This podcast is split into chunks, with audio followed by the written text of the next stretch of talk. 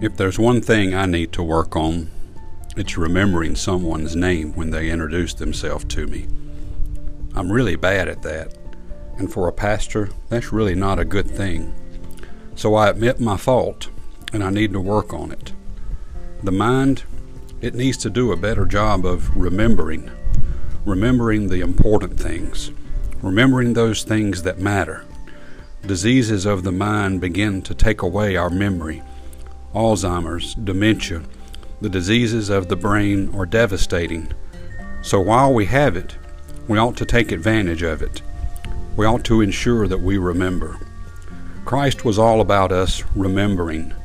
He even told us, uh, in association with the Lord's Supper, that we should do this in remembrance, that we should partake of the cup and partake of the cracker or the bread, and do this in remembrance of Him.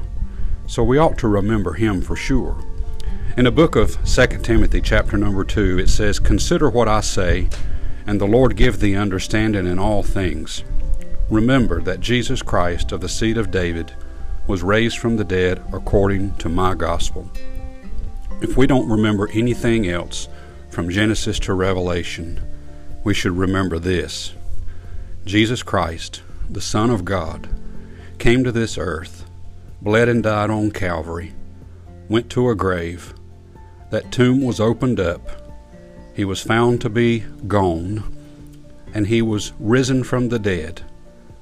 That's the gospel of Jesus Christ. And Timothy was telling all of his people remember that Jesus Christ is raised from the dead.